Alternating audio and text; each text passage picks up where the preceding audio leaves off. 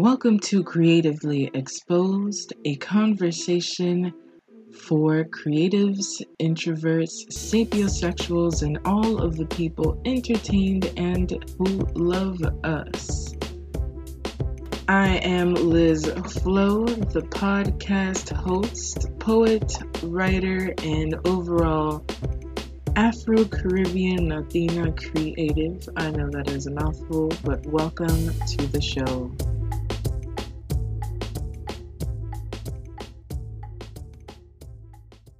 Welcome to Creatively Exposed. This is Liz Flo, and I want to talk to you about being an introvert. As a Black woman, a Haitian child, a Puerto Rican child, and human being. So my bestie sent me a link of about how Black women cannot be introverts, or basically we're not allowed to be introverts. And it got me upset. And there's many reasons why to this, which I'm going to go into. First, I looked up the definition for introvert. First thing that comes out is a shy, reticent person, right? And then there's another definition. The definition of an introvert is someone who prefers calm, minimally stimulating environments. They tend to feel drained after socializing and regain their energy by spending time alone. See, this person knows. This is largely because introverts' brains respond to dopamine differently than extroverts' brains. In other words, if you're an introvert, you were likely born that way. And this is from Introvert Dear. I will be posting that article in there as well. But for the people who believe there's something wrong with introverts, I mean, everyone's entitled to their perception, opinion, preconceptions, whatever. As one, I just want people to know, like, it's not really about you, external you, or others. What it is I take time to analyze, discern, and figure out whether or not I want to take part in whatever is going on. I am selective with my energy. I like to have meaningful conversation. Do I have an issue talking about the sky being blue? No, but I would like to go into the scientific reason of why, and not everybody could do that, and that's fine. I think the issue comes to where people like to police women, especially Black women, and add the layers of cultural differences, where silence seems to be an issue for people.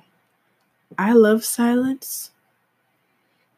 I don't have to listen to music all day. Sometimes I'm listening to silence, because it helps me be my best me. In networking spaces, I have not really enjoyed networking functions, and it has nothing to do with the function. It's just the types of conversations, people, subject matter. It's not for me. I'm also private, so I don't like feeling like I'm put on the spotlight to explain the things that I do with my personal choices in life. And it's not a matter of secrecy, which is what I was discussing with my friend. A secret is withheld information, and this is my definition, withheld information from people who may need to know said information. That's my thought process on that. My personal goings on, especially if it's like a acquaintance environment, a workplace, or some professional environment where my personal life doesn't really need to be in that space. For me, that's not being secret, that's being private. I like to separate things and put them in their special spaces. I have friends to share my life with. I have coworkers to work cooperatively with. I have the in-betweens that we can do a little bit of both. So it's not an attitude or a dislike of people. I don't hate people. I've heard that a lot. I just am selective with who I want to banter with, create camaraderie with, because I have a lot of interesting things to say. That's why I'm doing this podcast. But it's not for everyone. I'm not for everyone.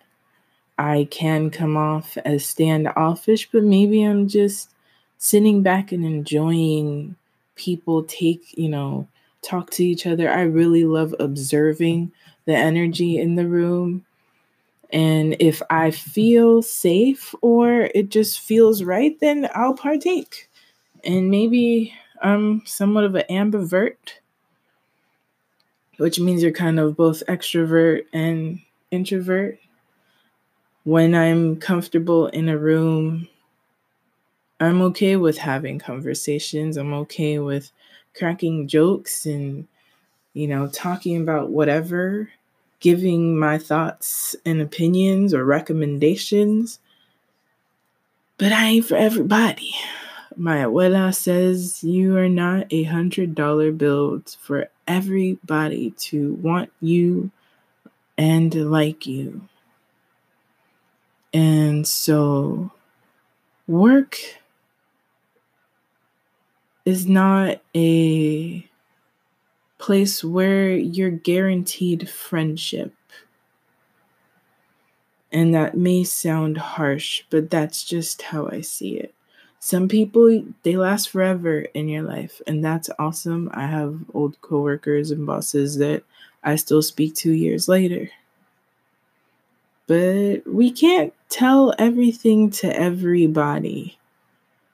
For me, that's a leaking of energy, and it invites people to comment or now opinionate and give recommendations that weren't requested into my own life. And what happens with me in my case is that when I have so much energy or white noise, then I can't hear my own thoughts. And I cannot make my own decisions because sometimes I feel other people's energy. And for a long time, I couldn't decipher, is this me or is this external? So in that article, there's a lot of talk about how because we don't exactly fit into the stereotype of being sassy, which I despise that word as an adjective for Black women. Like, if you are you, be you, but like, why does everyone have to be sassy? Ugh, anyway. Or loud, or, you know, rambunctious, or extroverted, which that's really what it is, outwardly expressive, then people automatically assume you don't like them. I don't even know you. How can I not like you? We haven't spoken. Maybe I don't enjoy your energy, but I haven't made that decision. I haven't told you that I dislike you. So why would you assume? And I feel like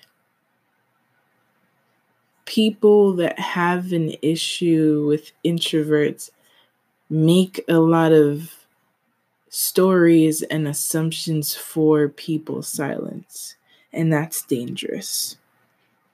Because if you're in a corporate space, then it means you're not assertive enough, or you're not friendly enough, or you're incapable of doing your job, even if you are excellent at your job.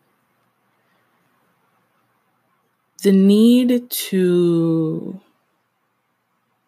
express outwardly all the time doesn't exactly make anyone a better employee or a lesser employee. Some of the things that I feel are benefits of having someone who is an introvert is that if you need somebody to figure something out, I have an analytical mind. I like to think through things. I like to take my time to think through things and not jump into assumptions and trip over and make an incorrect choice. I can listen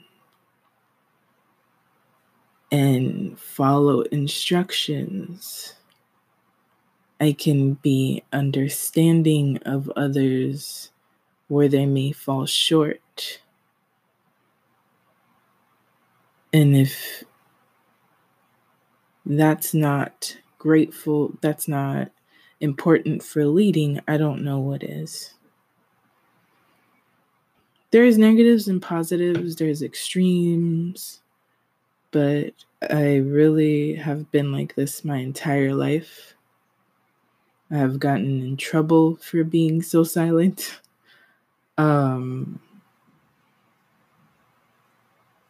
Sometimes I'm told to go mingle, and it's like, but no, I'm in this environment, which I'm not really supposed to be the main character of this environment. And I'm really just enjoying and learning about people, how everybody is excitedly talking, expressing themselves. Like, I thrive off of just enjoying peopling.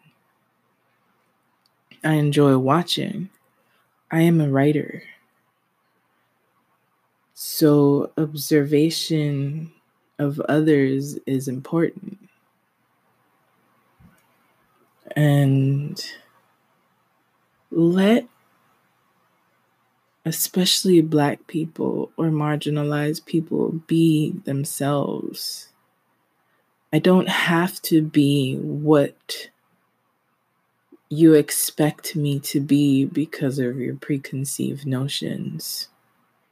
I do not have to share what I don't wish to share. And those are my boundaries and my decision. Will I turn up with my friends that have been here and understand me and allow me to be safe? Yes. I go to Carnival and I have a great time. I go to Juve, which is basically a huge party and dance with all kinds of people. I like to dance. I like to go to poetry events. But sometimes after all that, I love to be by myself so I can be my best self. And so I'll put the link of the article. Basically, I guess it's an opinion piece or just an experience piece. But it's true. You get passed up for promotions and bonuses and different things because being silent is somehow it's intimidating for people because they don't know how not to fill up the silence, and that's unfair. And it's also stereotyping people based on what they look like or their cultures of how someone has to be. You know, I do recognize that there are times where I would love to be able to feel comfortable striking up conversation with certain strangers. And maybe anxiety or worry or discomfort holds me back, but that doesn't make me a lesser person for it. I do like small groups. I do like quality over quantity. And that is what it is. But I too can be fun and loud and human and loving, and I feel feelings. A lot of people think I don't have feelings, but I have them. I just don't like expressing them so expressively. But I feel them. And how I work through my processes is more analytically than outward expression. I will say less, I will listen more, but my depth is not lesser than because of it. And I appreciate every single introvert that has come to me and said, "You're going to be my friend," because some of these people are still my friend, and so we need each other. And I am appreciative of you, but just a thought to have when you meet somebody who is silent and you find it odd, but maybe they're just feeling things out. And in time, we all slowly open up. I think of it as like a rose or popcorn. There is a seed, it opens up, and you might just find somebody dope. Thank you for listening. So Anchor and I have been kicking it for as long as Creatively Exposed has been alive, which September. And I am amazed at how easy it is to record an episode, edit an episode when on the go, either on my phone or in my laptop. And I'm getting paid for it. I get this sponsorship. And I don't need to have, a huge listenership, which is pretty dope for the beginning. And it's free, y'all. So if you've been waiting to be heard on all of the sound waves, Apple, Google, etc., then this is your time. Get started on the Anchor app or online at anchor.fm and start that podcast today. So this is a segment about what I'm listening to. It could be music. I am an audio bibliophile, which means I like audiobooks a lot. My dad used to give me stories on our way home, and I've realized over time that I take in things better orally. I am an adult. So that can be anywhere from learning. I realized that my favorite lectures are the most like in-depth auditory lectures instead of just reading off of something. And so I have fallen into an audiobook gear. And there was this one book that I really, really enjoyed. And because I've been talking about self-care in this episode, I wanted to talk about The Astonishing Color of After, and it's in any kind of format. I listen to all of my audiobooks through the Libby app, which is the library app. All you need is your library card to get it popping. And I've read like 50-something books, so we'll probably talk about those later. But I recently finished The Astonishing Color of After, and man, I had to pause it sometimes because it was tough to get through. But it's basically a conversation of mental illness and depression and how the stigma affects not only the person but the family.